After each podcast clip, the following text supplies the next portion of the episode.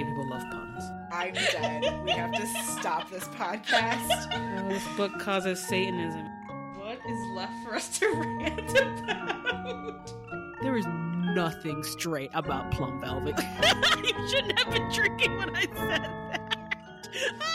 Monocles are impractical, but hot. I don't for a second believe that she is a straight person. I mean, I'm definitely here for bisexual Minerva McGonagall. Let's talk about Harry Potter.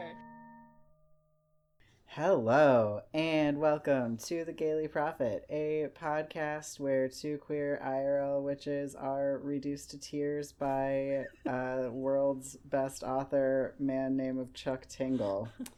I am America's favorite Griffin dandy, Lark Malachi Gray. and I am uh, Griffin Dyke extraordinaire, Jesse Blount. And yeah, this is our interview with Chuck Tingle. Unlike our episode about his book, Harriet Porber, this is pretty family friendly. And also the most tender thing you will ever listen to on The Gayly Prophet. Yeah, this is like if you need a new serotonin boost now that the like Bon Appetit test kitchen has fallen apart, you should just listen to this over and over again. Which is what I'm going to do. yeah.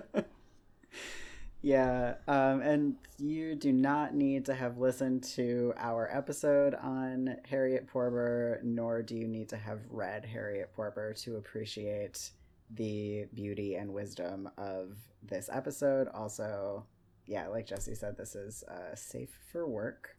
There's no sex conversations in this one. Yeah, we're gonna we're gonna jump right into it. But before we do, we're gonna work our way through the list of wonderful human beings who have joined our Patreon since June. So this week we're gonna thank Kyra, Ava, Rose, Ryan, Caroline, Svenja, Zoe, Emily, Johanna, and Suzanne.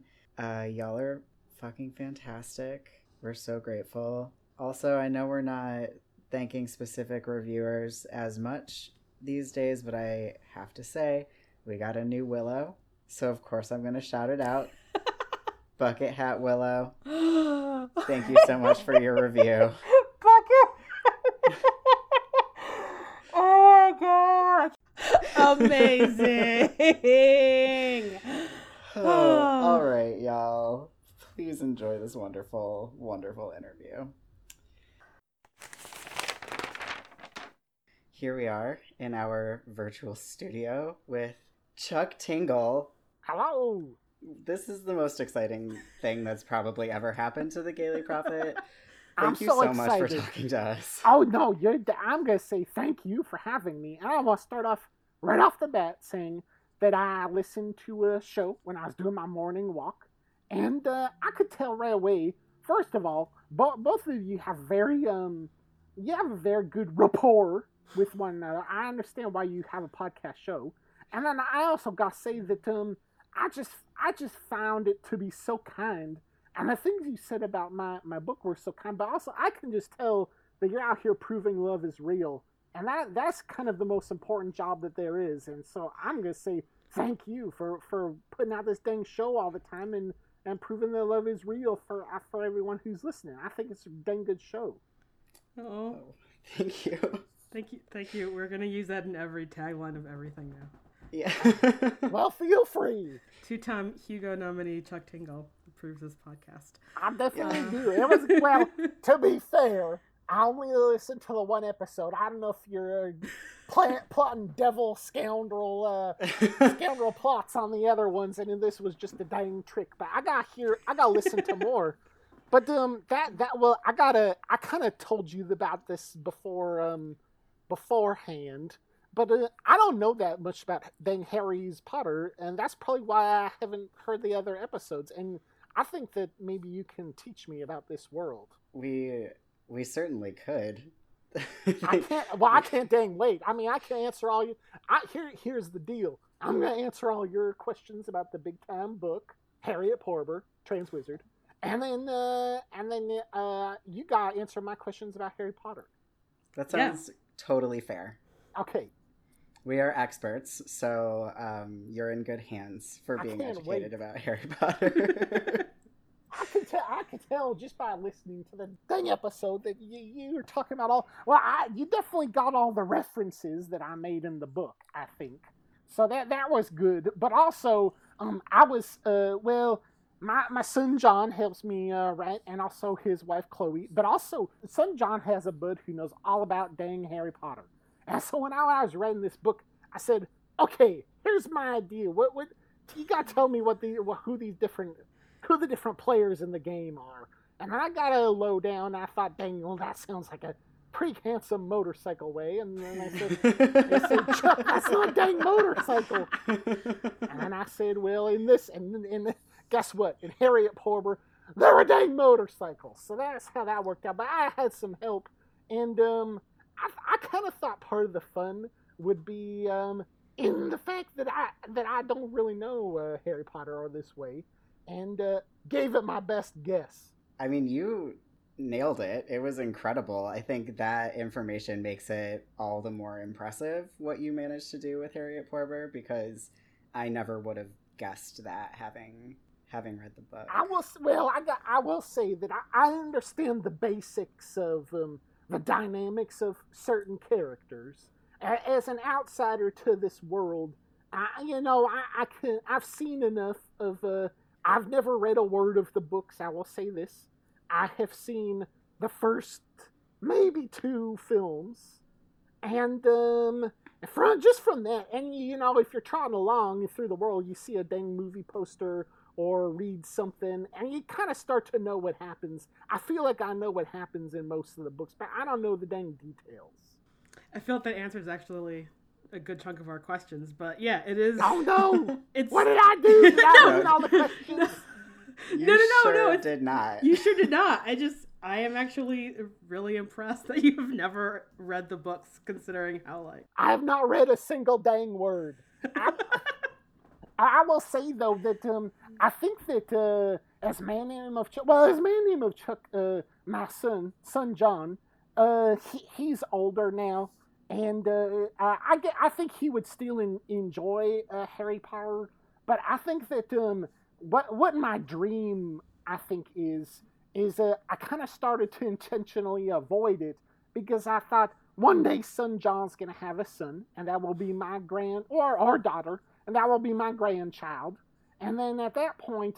I, I could imagine sitting in a rocking chair opening up book one and saying, okay, we're going to read, uh, we've got a lot of books ahead of us, and we're going to go through this whole thing, and then I won't know what's going to happen. So I would say I, I, I kind of started saving it for um, future grandchild to sit down and say, okay, we're going to go through these books. This first time for you, first time for me. Let's go, buddy. Oh, that's really lovely. That's actually, that's really great.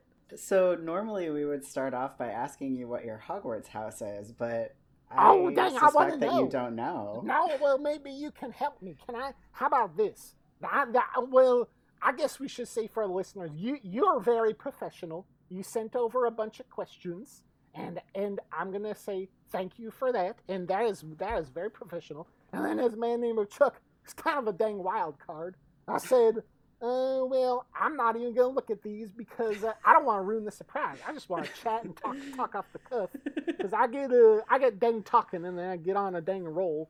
So I said uh, I'm just gonna play by ear. But I did see that question, and it got me kind of excited because I thought maybe you could ask me some questions, and then I, I then we could figure it out. Yeah, we can definitely do that. Okay, hit me with the questions. Let's figure out my dang house.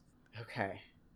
So I will, I will say intuitively, yes, my guess is Hufflepuff. Okay. Because I feel like your dedication to proving that love is real and the way that you go about making that true in the world yes. feels very Hufflepuff to me. Is that a, that's a value of this house? Yes. Mm-hmm. Oh. Yes. Okay. I think. I mean, I can definitely see that. Um, I guess well, if you could define each dang house as what what is the value? What is the core value of each one? Can I hear um maybe like a the mission statement of each one, and then I'm gonna pick which one I match with.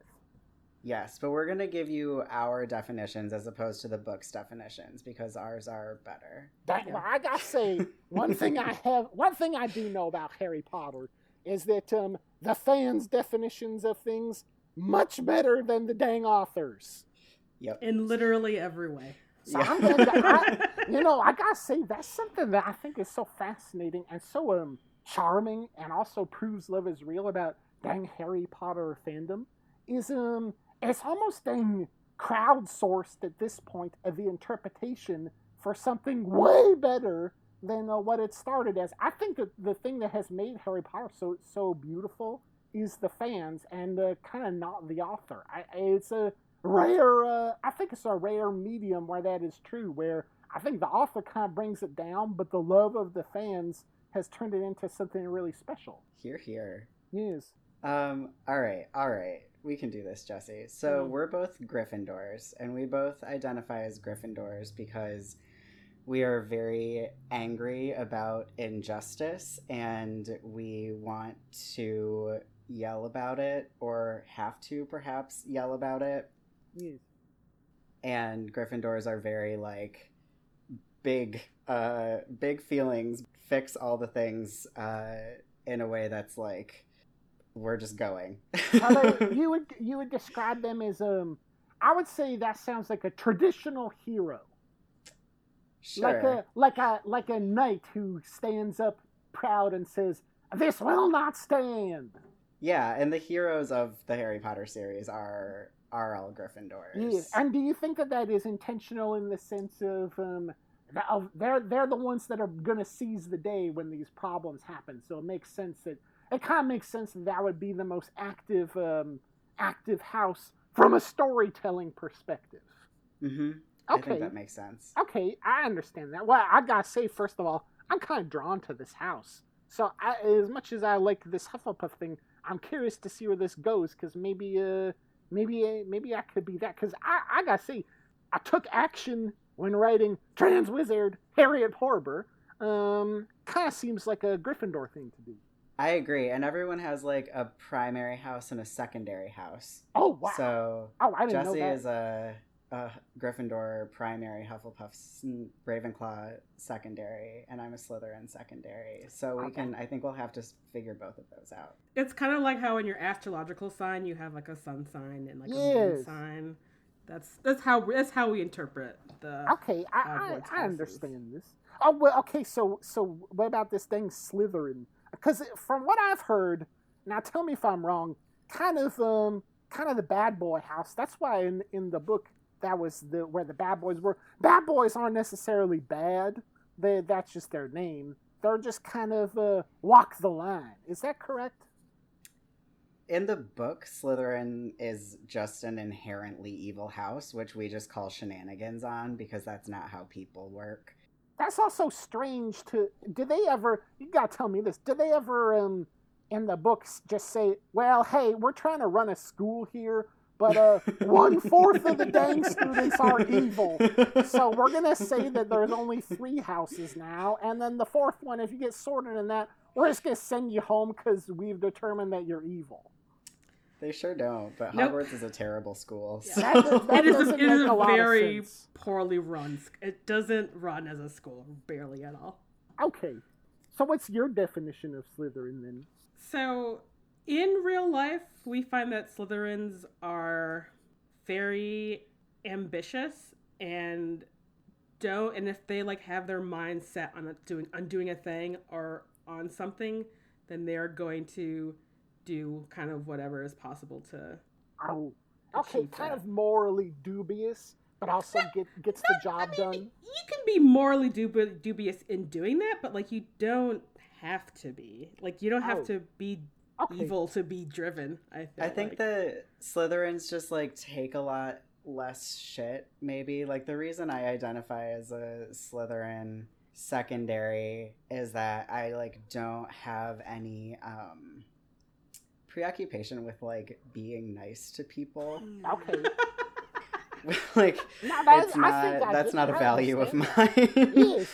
Um, but like I have incredibly strong morals, but like I'm not gonna go about necessarily like hand holding or like whereas I feel like someone from like Hufflepuff can have super strong morals and is much more invested in helping other people Okay. see the way and Yeah. like be is much more gentle and much more kind whereas i'm like i'm gonna f- have great friends that i can crowdsource those Yeah. conversations to and i think that they're necessary but i am not the person who's gonna have those conversations i don't have time for that or Okay. patience I think I, I understand that. Well, okay. Would it, would uh, maybe if we're talking about uh, like uh, dang famous buckaroos, would maybe like um, Steve Jobs or someone like that be Slytherin? Like uh, you kind of think, oh dang, what you, you sometimes you gotta give them the side eye, thinking eh, you're up to something, but they're out kind of maybe trying to change the world in their own way. But you, you kind of think, oh, you might be taking it too far. i think beyonce is a slytherin Oh dang. Really? Okay. it's like super driven and not taking any shit This might be the most controversial. Actually, it does fit, but this also might be the most controversial take of the show. Well, here's where it gets controversial. If if we're gonna say, I think I understand with Beyonce, but with Steve Jobs, are they both Slytherin? What's what house would he be in? i don't think i know enough about steve jobs to be able to sort him I feel like he dang. might. I feel like he might be in Slytherin though. Honestly. I'm just thinking of um, you know, or or uh, dang dang all these dang movies about dang tech tech world entrepreneurs coming up, stabbing each other in the dang backs and getting the job done, but also then they then everyone's mad at them at the end of the day. That seems I kind of think probably like that's the dark side. That's the dark side of Slytherin for Okay. sure. Like even IRL Slytherins. I, then in that case, I will I will just imagine it as a Beyonce house. Cool. That's probably better anyway. yes, I mean the the bright side of Slytherin because there uh, with all houses there are like good ways and bad ways to Okay. do the thing. Yes. How how are you with astrology? Can we make astrology comparisons to help or no? I don't. I I probably know less about that than dang Harry, Harry Potter. Okay, that's fine. But um, but but then what we have dang Ravensclaw. hmm Who who the heck is that? They're. I. I feel like I just consider them the nerdiest of the houses. Okay. They. It's a lot of like research and knowing random information and be like, oh, there's something that's going on. I need to read four books about it, or Very and smart. or like you know read a bunch of wikipedia and like and gathering all of this knowledge in order to move through the world Wow. Well, I'm gonna say I'm. I- I will admit, as the world's greatest author, I'm good at writing. I'm not not very good at much else. So I'm gonna say that I am definitely not dang Ravenclaw. I could not. I am not good at learning in books. That's for dang sure. So that's not me. Um, Okay. Now then, Hufflepuff. So give me the lowdown on what I am. Uh, so Hufflepuffs are it's like the like hashtag cozy house. Yes. um they're very again like the they're very open and like nurturing and very i think grounded also yeah super grounded um they're the the softest of the houses and they really value like comfort and like home and all of the things that come with that so they're very nurturing that, that kind of does sound like me. I just feel like that love is real is like the Hufflepuff anthem. So Yeah. I feel like you've got you've got Gryffindor, Hufflepuff, either primary or secondary. I think that um I think based on what I have learned, I am a uh, a Huffle Hufflepuff uh, with a Gryffindor secondary who wishes that they were a Gryffindor with a Hufflepuff secondary. But I, but I know my limitations. I love that. Yes. Thank you for ta- I See, I knew this. I knew that this would work out. I, I, I knew you to be able to tell me all about thing Harry Potter. now, now I know. I, now I know pretty much everything. I hope that the list. I hope that's okay with the listeners, and they're not thinking, "Oh, dang! Uh, dang now, now is the best Harry Potter fans in the world, now I got to go over what the different dang houses are again." they probably have heard that plenty of times. Oh no, they love listening to us talk, so it's gonna be fine. They're gonna be like, "Oh, you're gonna break down what my house is about? I can't wait." I think fine." there's probably Yeah. a lot of dang Slytherins out there who uh, maybe are down in the dumps on this uh, this sorting way, and now that they've learned that they're in the dang house with Beyonce, they think, I guess being a Slytherin's not so bad after all. That's true. yeah Yeah, that you know, you already proved a lot of love with that already. so tell me what you know about Patronuses. Oh my gosh. Dang. Here I don't know a dang thing about a dang Patronus. What I don't even know what that is. Okay. So in the book there are these things called dementors, which are basically manifestations of depression. Yes. Uh, that can make you lose your mind if you're exposed to them for too long. Oh wow. I, I knew that I knew what dementors were. I didn't realize that's what they were. I thought they were just spooky ghosts. They're they're worse than spooky ghosts. Oh dang. for okay. sure. So then a Patronus is a spell uh, that you can cast that manifests as an animal that is like the representation of all of the good things inside of you that protect you from depression. Oh, okay. Yes. Oh dang. So we would love to know what you think your Patronus might be. and so it's gotta be an animal. Yes. Oh, definitely, definitely, dang a woodchuck. It's, Oh, that's great. it's definitely a kindly old woodchuck that's Oh uh, cutting down trees with his with his chompers and, uh, building a dam, chucking wood. I gotta say, I was a little prepared for that because, believe it or not, as a man named of Chuck who wears a mask, I tend to have a lot of dang furry fans on Twitter, and they're always asking me, Chuck, what's your dang, uh, what's your dang fursona? And I say, I first of all, I got no idea what the heck they're talking about, and then they ex- then they explained it to me that it's the animal that lives in your soul, and I said, obviously I'm a dang pink woodchuck. And then, uh, then a dang furry furry fan drew one for me of a pink woodchuck in dark glasses, looking like a cool guy. Oh and my then, god. and then I thought, dang, that's the best dang thing ever. So now when you ask about Patronus, I think if I was gonna cast a Patronus spell, you just see a a big pink flash of light and a giant woodchuck swirling in the mist, coming and chomping down a Dementor. oh my Oh, god. that's so beautiful. I love that so much. I love everything about this. Also, I guess fursonas might be Patronuses. This is an interesting thing we should. It Talking seems about like it. they're kind of the same, uh, the same idea represented. I think. All of our furry listeners are about to come out of the woodwork. Oh, yes, wow. please, please, please let about us know. and Please let us know. May, can, may I ask what your what are your uh, Patronuses? Oh yeah. Um, mine is a lioness. Oh wow, that's great one. Uh, mine is a platypus.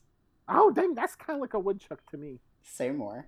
I mean, well, I just think that um, they, they, well, first of all, I, I was recently, this, believe it or not, I was reading a lot about dang platypuses, and and I gotta say, um, I think that uh, I think that if I was discovering a dang platypus, and I had heard heard the locals talk about this uh, animal, I would uh, probably not believe it, and um, I think that, that that makes it a very special animal and uh, kind of a one of a kind. It seems like uh, seems like somebody out there thought, uh, okay, we're gonna make make this fun animal up, but just to just to mess with everybody. Yeah, that's why it's my Patronus.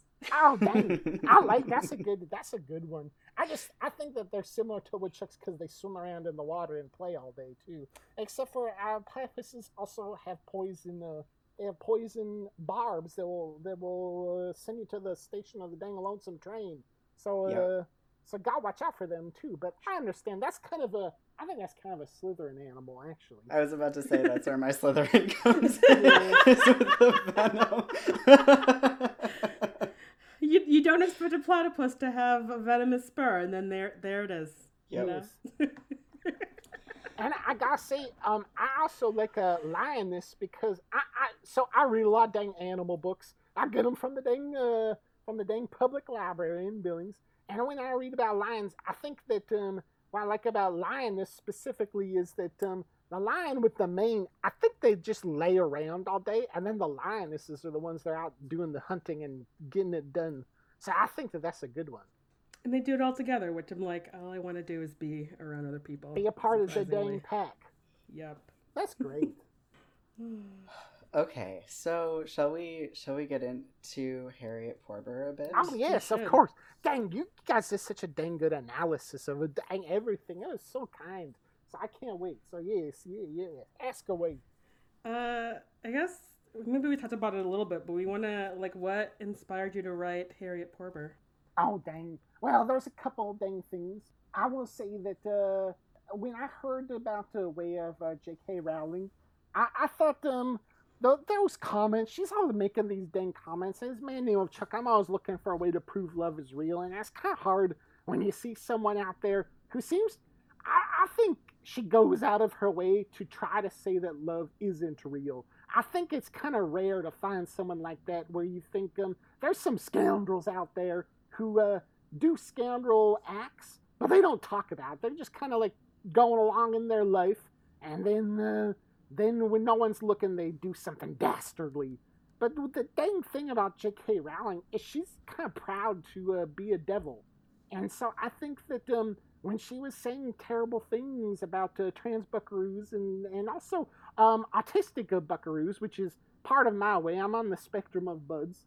Uh, was saying some really horrible things, and I just thought, um, wow, this is a good opportunity to say, uh, if you're going to put that darkness into the world, I think that I'm going to work extra hard to balance it out right now. So that was kind of the inspiration, was just to kind of do a little bit of balancing in the dark. That's really beautiful. Now, well, that's what you got to do, and I got to say, that's pretty, uh, that's pretty Gryffindor. So I don't know now. That's true. See, where I feel like the Hufflepuff comes in is like, so Jesse and I, as Gryffindors, responded to what J.K. Rowling did by like putting out a guide to like how you can never ever support J.K. Rowling again while continuing to love Harry Potter. Yes, that's well, that's the same. It sounds like we did the same thing, kind of in our own ways. Right, but ours was see. Here's what I'm is like. Ours was like very angry and Oh, to the yes. point. And yours was so loving and Oh, so beautiful. So I feel like that's where I get the Hufflepuff vibe is like we both kind of did the same thing, but like in such different approaches. Oh, dang, Yeah, you're like- explaining this very well. You wrote a, you wrote a beautiful love story, and we just yelled at people on the internet Yeah, for, exactly. for a month. Well, both of those ways are very important, I gotta say. So that that's that's true, but that, that's a very good explanation. I think I understand this way. Yeah, we make we make a good team, the three of us. Yes. So, yeah, I think a question about that, which which maybe we've gone into, or like you answered a little bit in your answer there, but you you do a lot of political work in in your writing, but f- at least from like what we had seen, it seems like it's usually on a sort of a bigger scale, like larger politics or like you know global warming and stuff like that Yes. whereas this is like a very personal kind of political like this is a, a hurt on a very individual level that j.k rowling is enacting and so i guess our question is sort of like is this maybe a direction that you feel like you're going in terms of the way that you respond to political stuff? Or was this something about this specific circumstance that spoke to you in that way? Well, I, I always kind of um, I do uh, I talk about dang broad politics a lot, like you said. Uh, dang talking about old Trump, the devil, uh, devil in the dang White House, and um, I gotta say, he old Trump does so much bad in the world that it's kind of exhausting to, to write about. Every dang day, I could write another book about all the terrible things that he does. So. Um, I think that that kind of gets wearing on the dang readers too. Uh, where it's kind of like watching the news. You think, dang, I know he's bad, but just give me a dang day where I don't have to think about how dang bad he is. Mhm. So, um, I think that I try to balance it with that, with um, maybe specific issues. But I gotta say, as a man named of Chuck, really, just the dang thing that I always um, that always makes me uh make my decision is uh what's to prove the most love? And am, am I writing something that is proving love in my heart? There's some issues where I think, wow, a couple dang things happened today. I could write a book and have it out dang tomorrow about, uh, let's say, very current events tingler. And, um, and I always choose the one that is touching my heart in a way. And then you can't, uh, you can't always tell why that is. So I will Mhm. say with this one, um, I think I think I eh, I'm kind of on the fence about it. On one hand, I'm not really sure why, but on the other hand, I gotta say also just the um, I was dealing a lot with um, my way as a buckaroo on the uh, autistic spectrum. That's just something that I I've been talking a lot about lately because I have a unique way of of speaking that that has nothing to do with um with my way on autistic spectrum. There's no dang autistic way of speaking. It's kind of offensive to say so, and I think during the time there were others talking about that way, saying, "Oh, Chuck."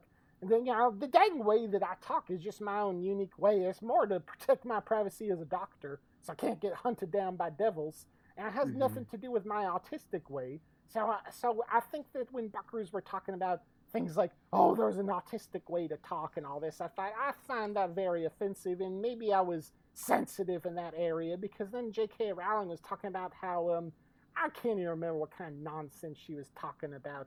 How trans trans uh, Buckaroos being more autistic on, on their way in different ways, and I just thought, then you, you are being so hurtful. You you mess with the wrong buckaroo, and so that's kind of what what touched my heart about. It just was the dang right uh, right moment for me to think this is how I'm gonna heal heal with my heart and my uh, my love.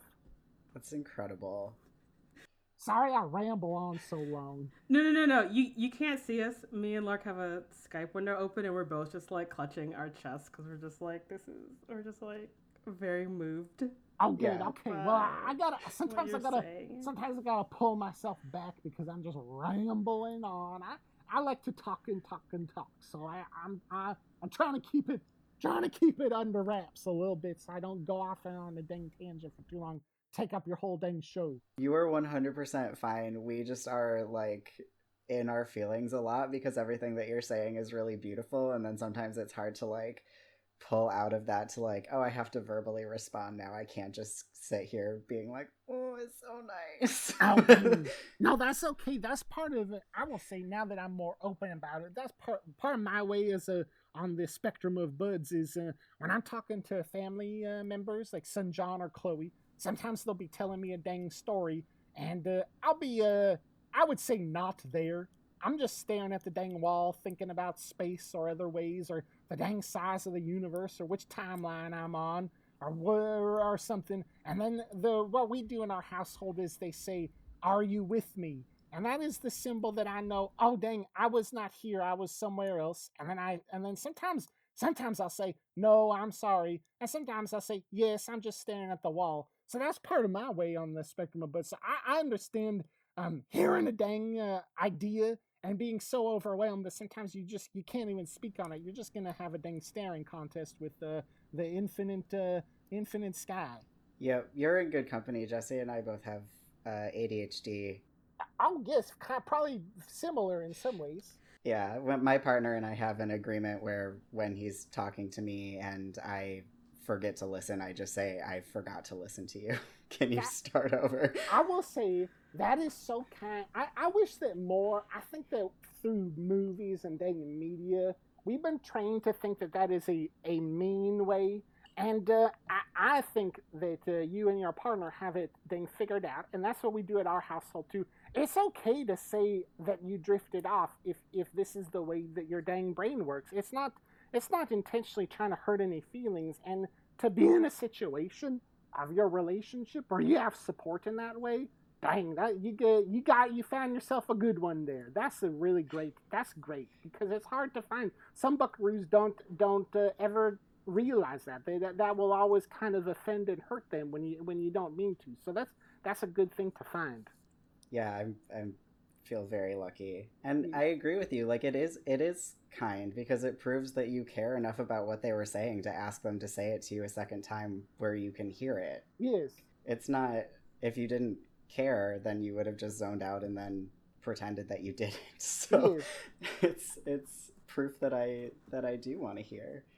Yes, and from other side too, I think that um, b- uh, people who get upset with this way, they don't seem to understand that um, I, I like to say, and how I explained it to Son John before this happened, um, when he would get frustrated, I would say, imagine if I came up to you and said, why didn't you uh, push that button? And then he said, what are you talking about? You just came up to me. You didn't tell me to push a button. And then I said, actually, I did. And, and I really did it's kind of a scary situation to be put in to know that your brain is just not uh, inputting these things. I think that they, I think that some people think secretly you were kind of listening. And what I have to explain to Buckaroos is, no, it's like I wasn't even there. I, I, I just entered the room just now when you asked me if I was here.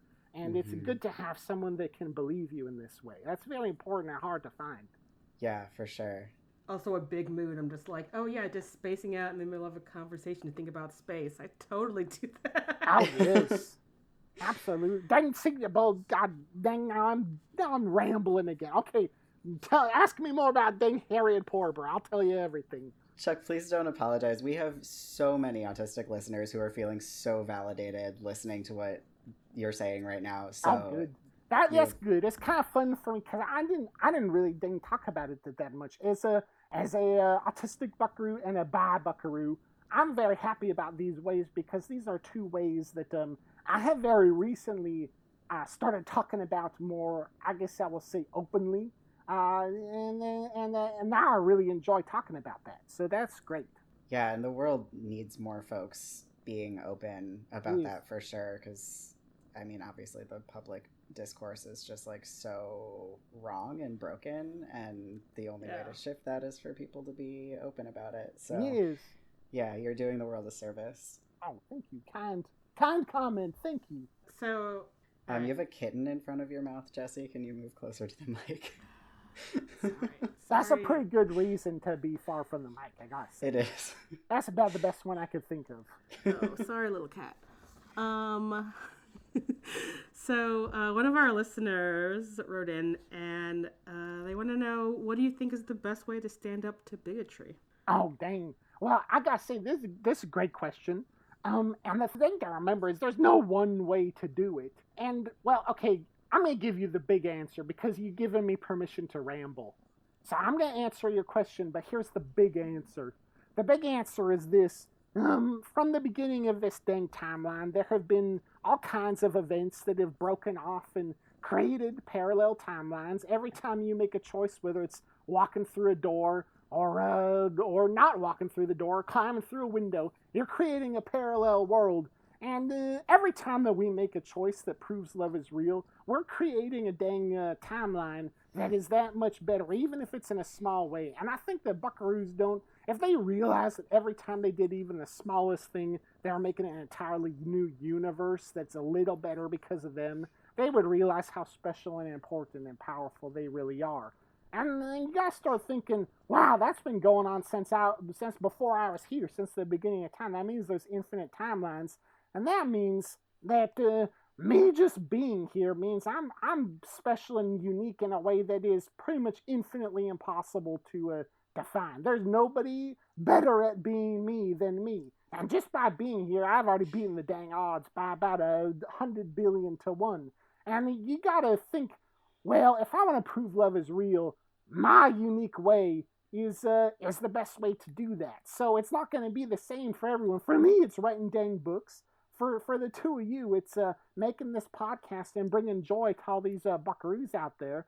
And uh, the, for the listener who wrote in, you are so special and unique, uh, like a dang infinite uh, star in the sky. There is, oh, you're the only version of you that there is.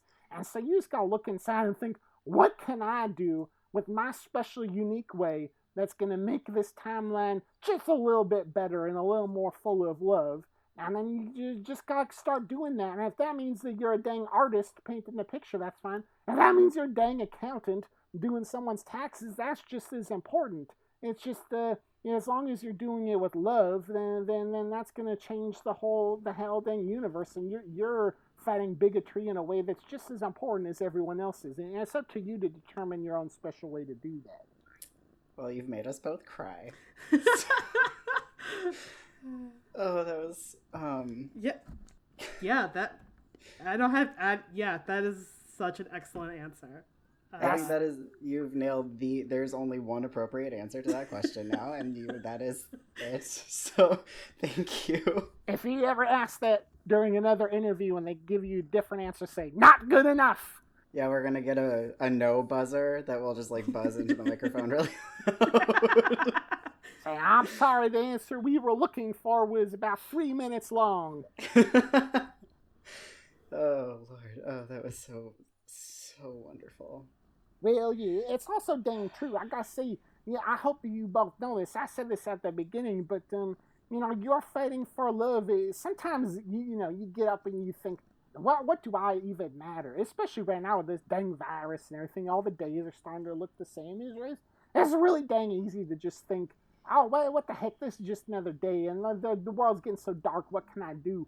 But if you think about how rare and special you are, and the fact that you're the only one of you in the whole dang dang universe across many timelines, you just got to think that's a lot of power. And even just trotting out there and saying, you know, I'm gonna put a little money in this uh, meter for someone else, or or I'm gonna uh, let someone go ahead of me at the grocery store, or even something bigger like I'm I'm gonna donate a bunch of money to a dang charity today.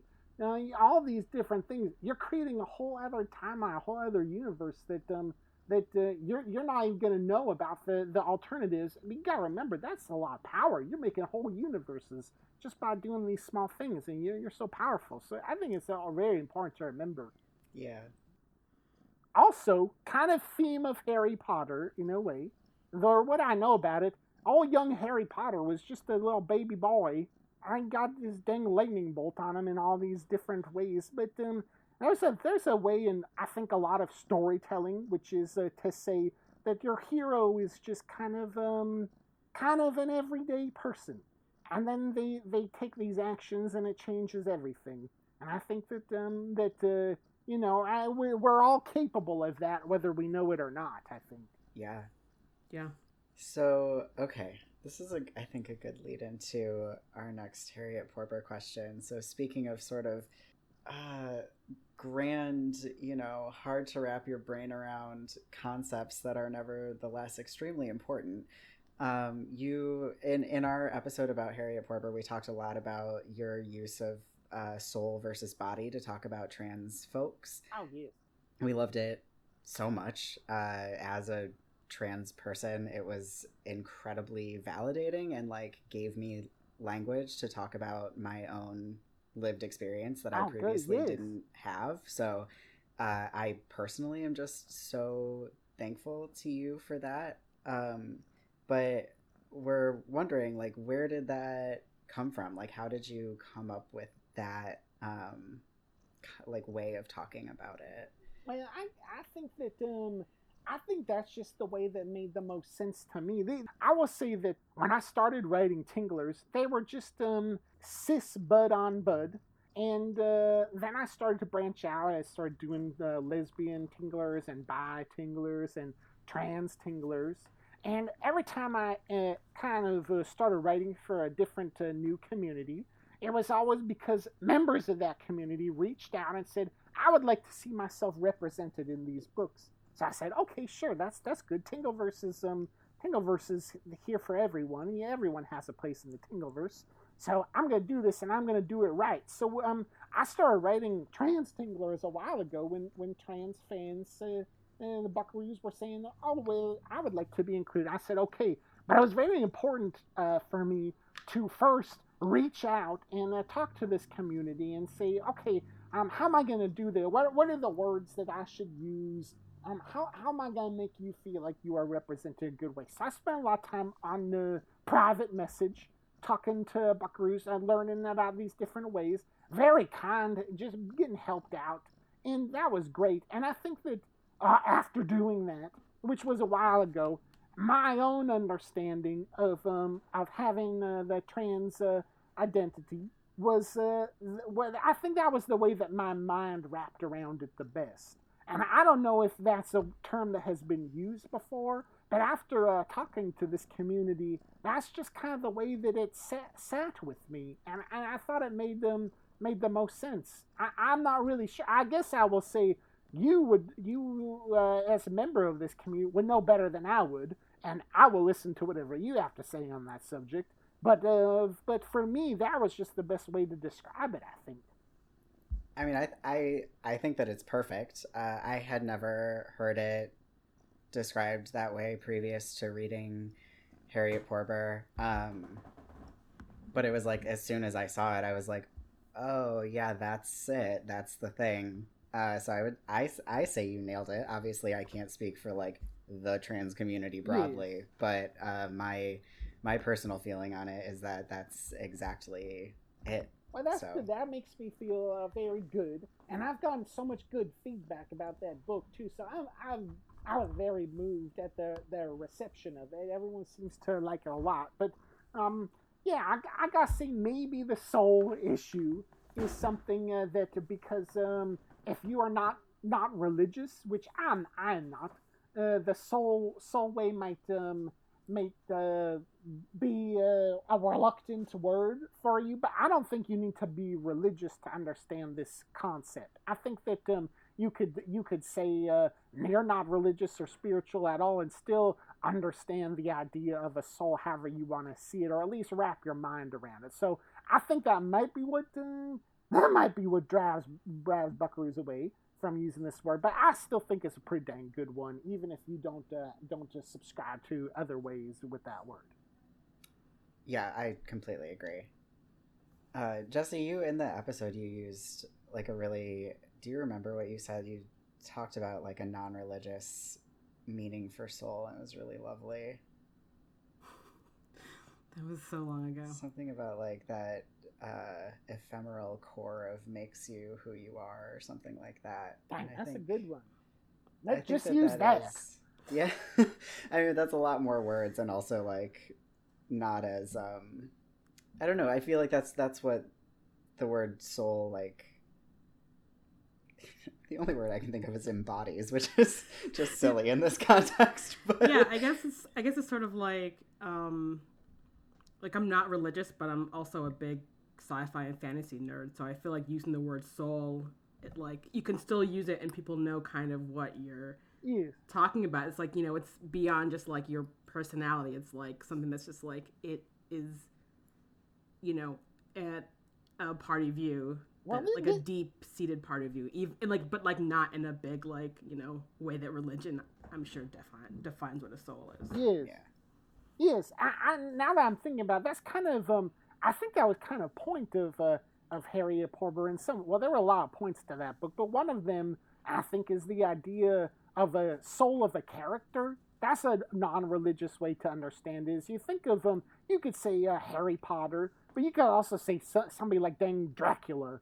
Uh, there, there's been a hundred times. Well, there's probably been a hundred thousand times that Dracula showed up in a story.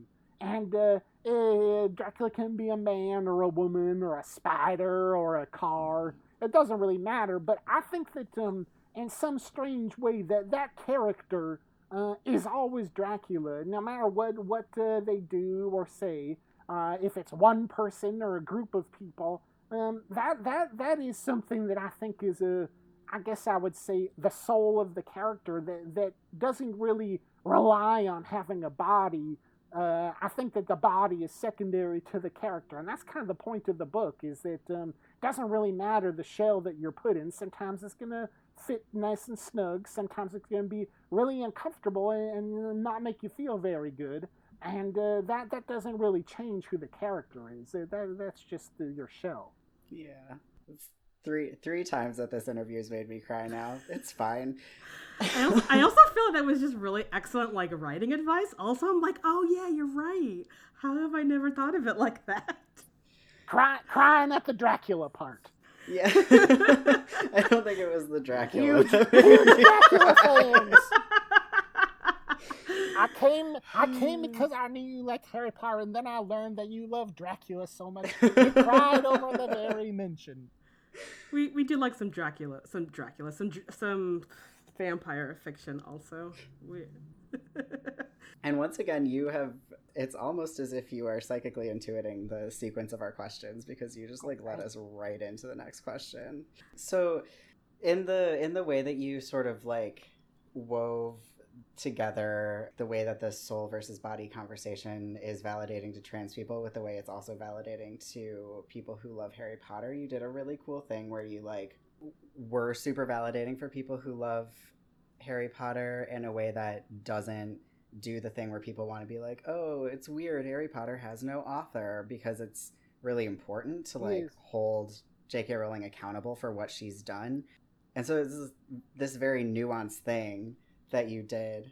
I'm sorry. I just gotta say, I'm so glad to hear you say that because I get I got a lot of comments like that, and I don't really like that. I think you have to face that fact down. That's our duty Yeah. as buckaroos proving love. You can't just pretend. Yes. Yeah, and I mean that's it's so important to to recognize it not just because of her blatant trans antagonism but also because of like all the ways that her other bigotry and that bigotry show up in the books and if you pretend like it has no author then you rob yourself of the opportunity to engage critically with things like the fat phobia and anti-semitism and racism and like all the other terrible things that that are, show up in the Harry Potter series. Yes. Um, so it's just really it was really cool to see having that like it's it's okay that you love Harry Potter that didn't come with like oh you can just like separate it from from J.K. Rowling. Yes. And there was a question in there. Well, I, I, guess just like how did you like how were you thinking about it when you were developing the way that you sort of spoke to that issue in the book? I, I think that the dang the dang world's a complicated place, and a lot of uh, I think the issue of uh, how much do you want to separate the art from the artist is a is a pretty big one right now, and um, I think that um, that that issue is a everyone's trying to make it a big public issue. Like there's one one rule, and I think it's important to remember that, that that's just a personal issue for every every person, and that um, there are some things that uh, that are going to be too much for you, and there are some things that you're going to say, "Oh, I can support that." Um, after this uh, musician or actor or author, maybe after they've passed on to the lonesome train, maybe then I can read their stuff. And then sometimes you can think, I think that in the case of J.K. Rowling, actually, you can say, well, this person's so dang rich. Um, I don't know if I'm depriving them uh, by not buying this book or depriving me and my journey through this timeline by never reading it. And that's a personal choice for everyone. And I, I, I think it would be wrong to say to someone, oh, well, you need to never buy another dang book. But I think that what comes along with that is that they at least need to recognize what they're doing and take ownership of that. And that's the tightrope that everyone, I think, needs to walk is say, I, I can't avoid this. This is a moral issue that I'm going to have to grapple with. And after I've done that, then I've, I've kind of carved out the right to uh, enjoy this in, in, in my own way, but only after I've uh, had that conversation with myself. Yeah. And I mean, I think a lot of a lot of what our advice has been is ways to continue engaging with Harry Potter without financially supporting J.K. Rowling. Yes. Um, How do you do it? Uh, used bookstores. Oh, dang, that's e- that's easy. I gotta say, you, you can probably you could probably find a dang Harry Potter used bookstore for the rest of your dang life. Yeah, for sure. Um, yeah, I see Harry Potter at every thrift store I go into. Yes. A really cool thing is that her book sales have dropped since Oh wow. this happened, and so people know are noticing, and they're it's it is making a difference, which I think is really cool. But that difference doesn't have to come at the expense of like I can't read the books that I already own, or like Yeah. I can't you know watch the DVDs that I own, but like I'm not going to stream it anymore. Oh yes. But there are a lot of people who do think like, oh, you just like can't. I'm just like you can't read the books anymore otherwise you're supporting her like you can't talk about them anymore otherwise you're supporting her and i feel like your book was really validating to the folks that we are speaking to who it's like here are the ways that you can engage with this world Yes. without giving her money and like that's okay i really liked the way that you did the that's okay in the text i think it was really valuable Well, I'm, I'm glad that you got that because, like I said, it's such a complicated. Um, I think it's a very complicated personal issue. But to your point, when you're you just said, "Oh, her book sales went down," and if everyone was pretending that she didn't really write it as some kind of a joke or a jab at her, um, then her book sales wouldn't have gone down. And so Mm. that's why that's important. You you just gave the best example is is you, that's actual concrete change by not by not just brushing this over and pretending it's not happening. Yeah, you gotta you gotta put on your uh, your Gryffindor cloak and go out there and take action. yes. Uh, Yeah, amazing. So let's talk about less political parts of Harriet Porber. Jesse, do you want to talk about like magic? Uh, so the world building and the magic system in the in Harriet Porber is is so good. Oh, thank Uh, you.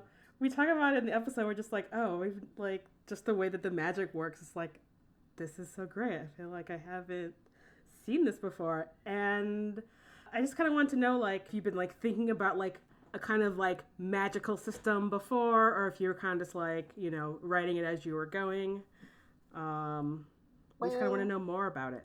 Um, well, son, son John, he always plays dang Dungeons and Dwellers with his buds, and um, they have let me play before, but uh, I kind of ruined the game most of the time, so now I just watch. And um, and uh, there are different things where you can be dang, uh, you could be dang uh, cleric man with the priest robes. You can be a dang wizard. You can be a dang sorcerer. They all have different ways of casting their spells. I, I always thought that was kind of neat. Um, the idea that um, there's not just one way to harness magic, and may- maybe uh, maybe you just are born born with uh, a way of harnessing it, or maybe you harness it through song or art, or maybe through a spell book. So I thought that was kind of more interesting. And then uh, yeah, I guess that I, I, that's about as much thought as I put in, but that's probably where the inspiration came from. It's honestly the magical system in Harriet Porber is more nuanced and developed than the magic system in Harry Potter. Oh, I- Uh, Yeah. So uh, it's incredible. it's truly, truly incredible. Um, and I think that we can all we can take that as an official recommendation to all aspiring fantasy authors to play more Dungeons and Dragons. I think. Oh yeah, I agree. It's it's such a great game. Good for imagination. Oh, can I? Here, I can. I, I will make a controversy. I don't know. You guys are such dang good hosts. I don't think you would bring up a controversial subject, but I'm gonna say, uh, just because when I was listening, your uh, critiques I thought were good, um, really good. Well, one one of them in particular, I, I can't remember who brought up, but we're saying saying about um Harriet calls calls the police on the Mhm. noise complaint, and that was your one critique based on this time t- time in our world. And when I was listening, I thought that's a pretty dang good point. So I think that uh, I think that you are right, and Chuck is wrong in that. I didn't. I I will say I just didn't really think of it. And also, point of the sheriff character was kind of um I think kind of to to say that he didn't he doesn't actually do anything. He Mhm. actually kind of uh basically they need to get help themselves because he's kind of incompetent and doesn't actually solve any dang problems. Mhm. So that was my thought. But then when I listened to it back, I thought, hey, you guys got a really good point. So I will say, humbly, you are right. Chuck is wrong. Eh, probably should have should have did a different part there. That's honestly Thank so you. fucking refreshing. Yeah. thank you. Oh yes, yes. And you have you have once again preemptively guessed what the next question was, which is Oh, a listener asked if there's about that? anything that you would change about the book. Oh dang, yeah. I think I would probably change that. I, I just I didn't even you know I wrote this um very quickly. Uh, it was out about a week after um after uh the J.K. Rowling said her uh, mean things. So Yeah. I was just dang writing, pounding chocolate milk and uh, staying up all night, and um and uh, so I think part of it was that my I was very focused. I wasn't really thinking about other things going on in the world. But that yeah, I think I'll probably have some sort of other device there. Um, I guess in some ways you could say, well, that that is, you know, I, think it was important to me to not make uh, Harriet Porber a perfect character because I don't like it. Um, as as member of LGBTQ community, I kind of prefer um, heroes, whether they are trans heroes or bi heroes or gay heroes or lesbian heroes or any any hero in this community. I don't. I like them to have some gray area and do things that aren't aren't entirely good or entirely bad. I think that all characters are owed that. So in Mhm. some sense, I guess it, it is hard to say. I don't know if I would maybe change that, but I think that. Nah, I'm gonna go back. I think you're right. I, I think it. I think I could have given Harriet Porber some uh, some flaws that were not um, that specific ones. So that is what I would change. I think. Awesome. Um, we think accountability is really sexy uh, here at the Gayly Prophet. So I just want to say that was a very sexy answer. Oh, good. Thank you it's, so much. It's so dang easy to. I, I, you know what I don't understand? And here's something very interesting. With this dang book, I guess maybe it's because I have a self published way.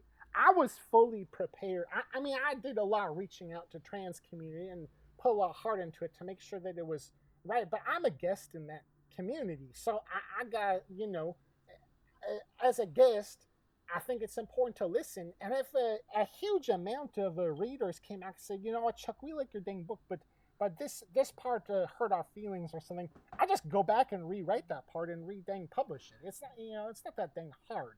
So mm-hmm. um, I think that um, if it was an issue that was a huge issue that was um, uh, maybe not could have been better, but actually actively hurting uh, readers, uh, I, you could just go back and change it. Like, then be accountable for your for your work, and it's not that hard. Yeah. I agree. I think that taking accountability is actually significantly easier than uh, just trying to dig your heels in against a oh, bunch wow. of backlash. That's a really yeah. good. That's a dang. There is so much wisdom in what you just said. It's so dang true. Awesome. I love everything about this conversation. Yeah, this is great. I just keep clutching my hand to my mouth because I'm just like. So we just have we just have one more question, but I feel like it's what we should close on. So I want to open the door for any questions that you have for us about Harry Potter or anything before we get to that. Oh dang. Um. Well, I feel like I've been asking most of them. Okay. Um. Hang. Let me think. You know what? Here's the thing. You you're the experts, and I and I actually did ask quite a few of my of my Harry Potter questions. Um, but um, I guess I gotta say I still don't really understand. In the book, it's a uh, Draco, but uh, mm. dang Draco, I still don't understand what the heck the deal is with Draco. What's the dang deal with Draco? Jesse, go.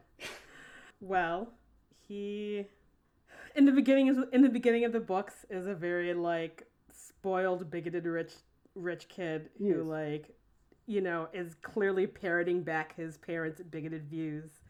Uh, and then as the books progress and he kind of gets sucked deeper into it, it's sort of like he's like, oh wait, I actually don't want to do any of this. I actually don't want to murder people, but he can't back out or it'll hurt his family. Yes. So he sort of he kind of goes from being a like two dimensional like Harry's nemesis to being like, oh, this kid is just in way too deep over his head and is like having to deal with evil murderous fascists when he just wants to, you know, be with his family.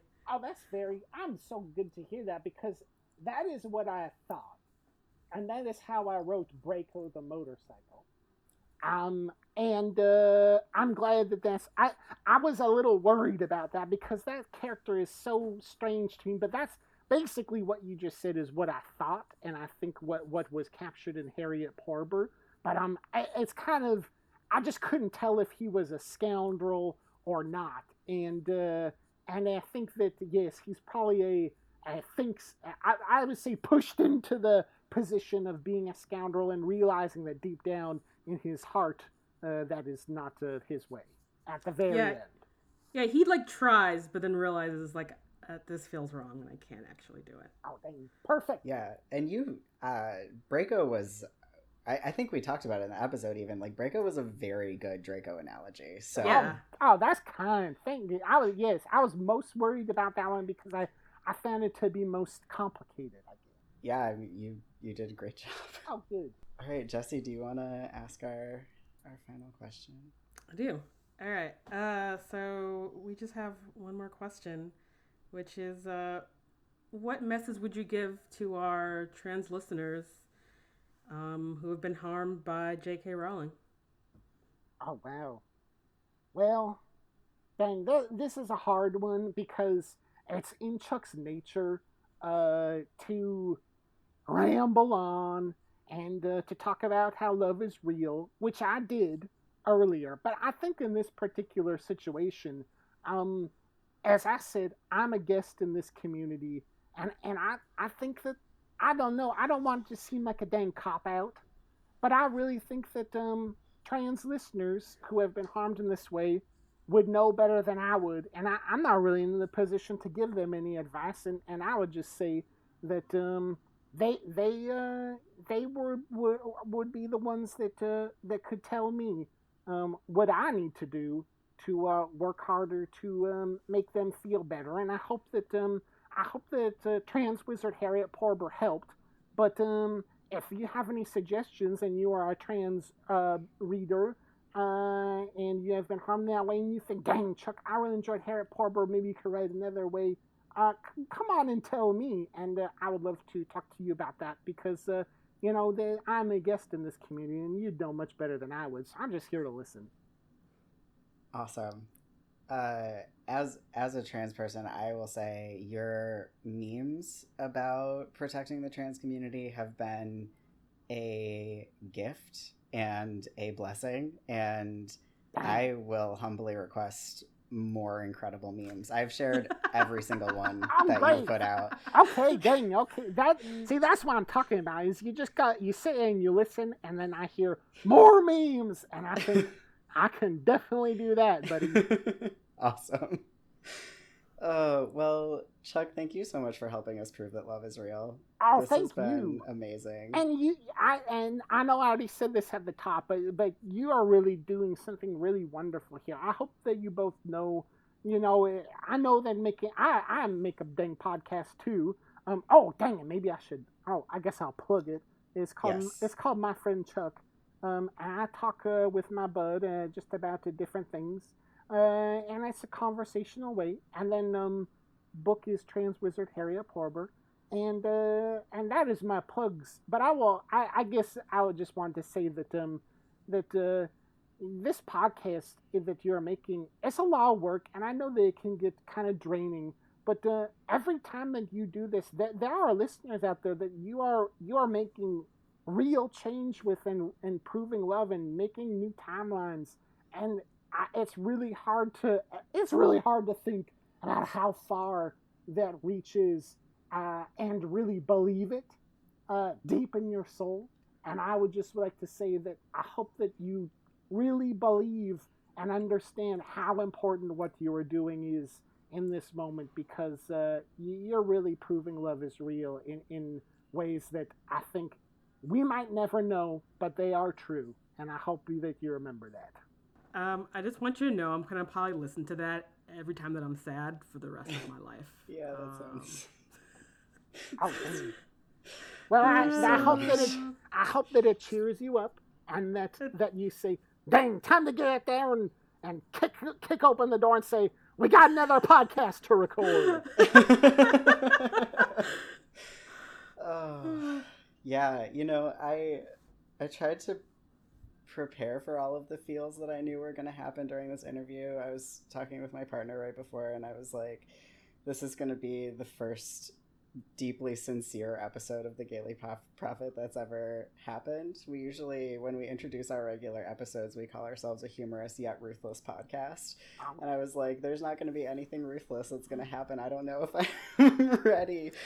Well, Oh, I, you know, so you beautiful. can prove. Look, I think that you, by being ruthless in your podcast, you're ruthlessly proving love, and uh, that mentality. While that word goes along with maybe swashbuckling pirates and uh, no forgiveness, I say that uh, you're you're fighting the the void, and you're fighting J.K. Rowling and her bigotry, and that that you can be ruthless in your loving way, and that's what I have seen when I listen to this dang show. So good dang job. It's still Thank ruthless. you. It's just ruthlessly proven love. That is that is what we aim for. Yeah. Honestly, maybe we should replace the, the tagline with that. Ruthlessly proving love. Yes. It's the goal. All right, um, Jesse, do you have anything final that you want to say? I mean, just thank you for this whole conversation. I just, I don't know, I feel better about the world so Yeah, I'm just like, I don't know. I just, this is really lovely. Thank you so much. Oh, dang. Well, thank you for having me. And um, oh, I can see we got guys got a good good show. This will be a good episode. I can't wait to listen to it. Thank you for listening to this episode of The Gayly Prophet. Don't forget to check out our other podcast, Escape from Reality, where we read Carry On by Rainbow Rowell and talk about it in a very similar fashion. Uh, if you like this here content, you should rate and review us um, wherever you listen to podcasts. We, you know, really appreciate that.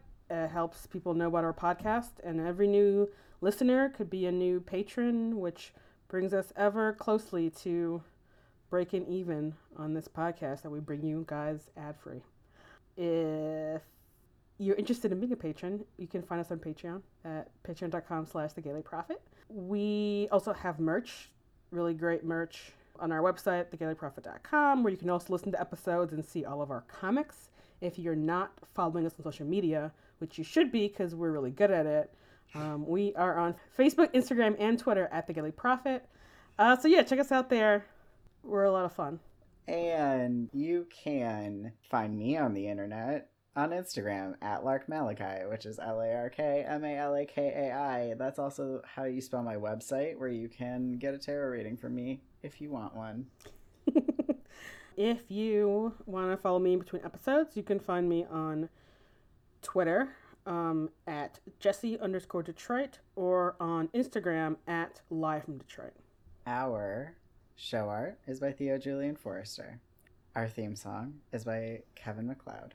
And I feel like we should say love is real simultaneously as the sign off. okay. Can we handle that? I think so. Okay. And until next time, love is Real. love real. Is real. Also, the, alter- the alternative is pounded in the butt by my own feelings about Chuck Tingle. Maybe that's better. Amazing. Y'all can have both. Have both. It's our gift to you.